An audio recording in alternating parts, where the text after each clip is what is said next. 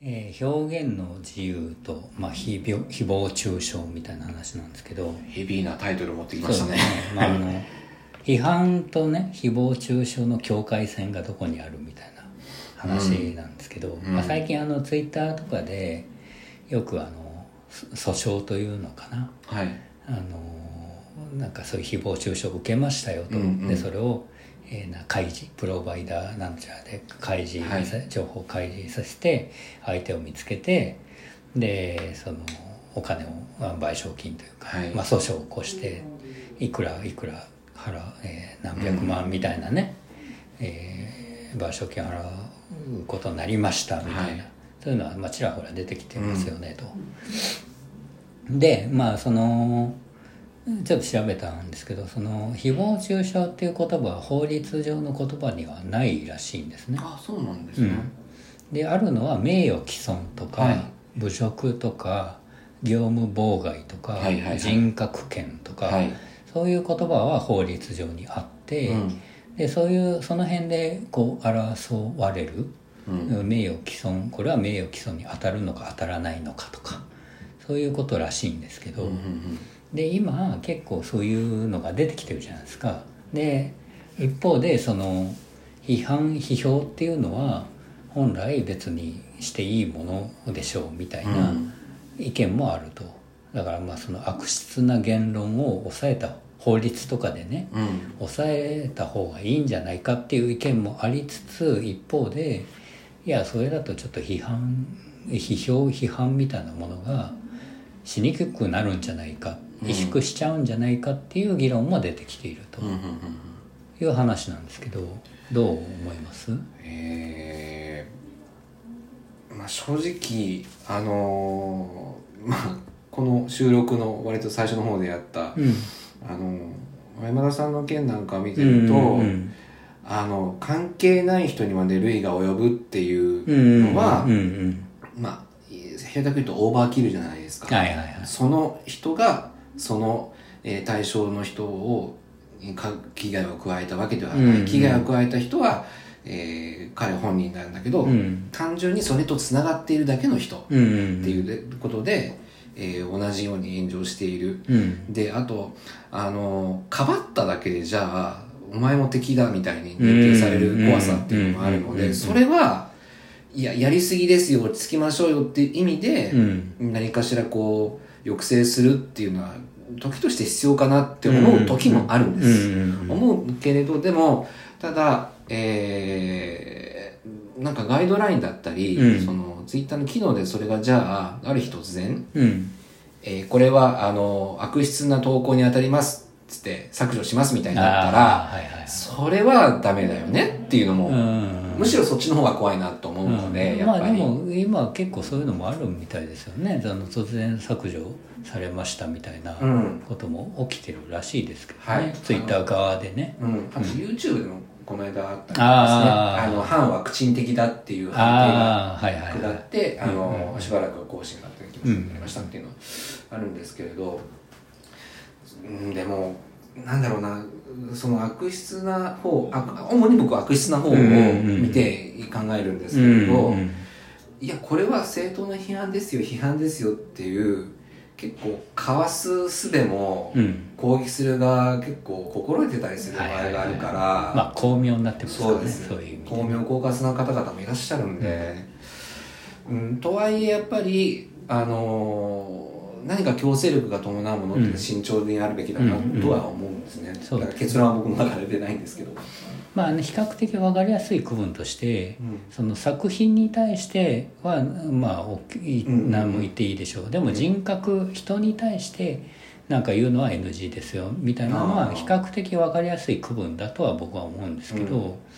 ただじゃあ僕が書いた記事がに対してつまんないって言われたらさあ僕も傷つきますよそれはっていう。ただ強いて言えばそれはあのもちろんね書いた世に出した時点で批評批判されるのはもちろんしょうがないと。うん。ただその批判批評っていうものはよくその読んでからうん。よく調べてからもう言ってくださいねっていう最低限ルールとしてね、っていうことはもまず大前提として僕はあると思ってるんですよね。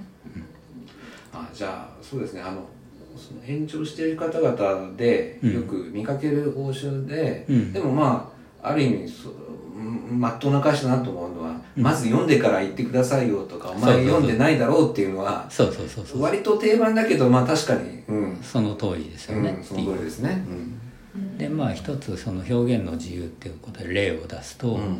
えー愛知トリエンナーレの表現の不自由展はい。その後という2019年の話ですけど、まあ、そこで、えー、と遠近を抱えてパート2という、はい。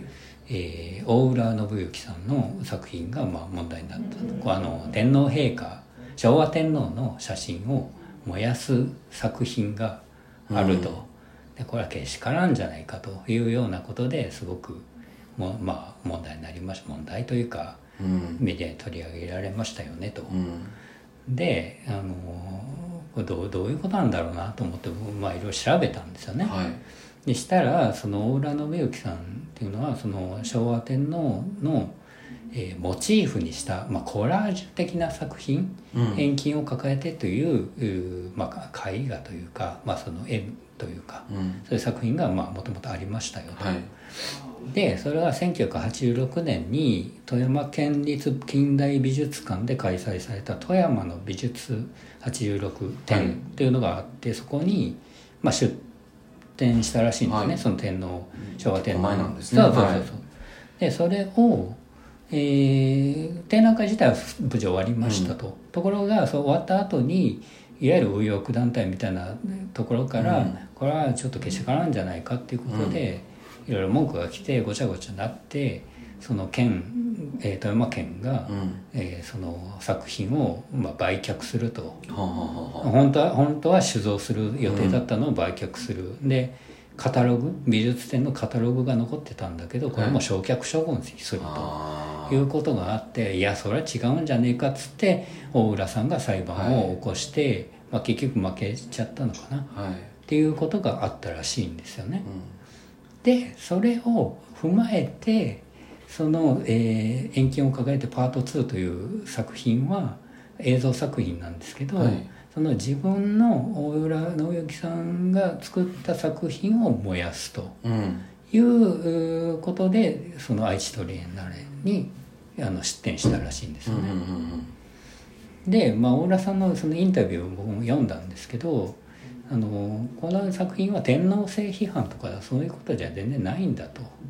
で彼はニューヨークに一時期住んでたらしいんですけど、はいまあ、その自分の中のアイデンティティの表現として、まあ、彼は内なる天皇という表現を使ってるんですけど、うんそういう、まあ、自画像であるみたいなことをおっしゃってるんですね。だから天皇制批判とかでねそういうことじゃないんだっていうことを繰り返しおっしゃってるんですけど、まあ、全然伝わってないというか、うんまあ、そもそも今僕はこうここまで調べたことをあの知った上で批評批判してる人かなり僕少ないと思うんですよね。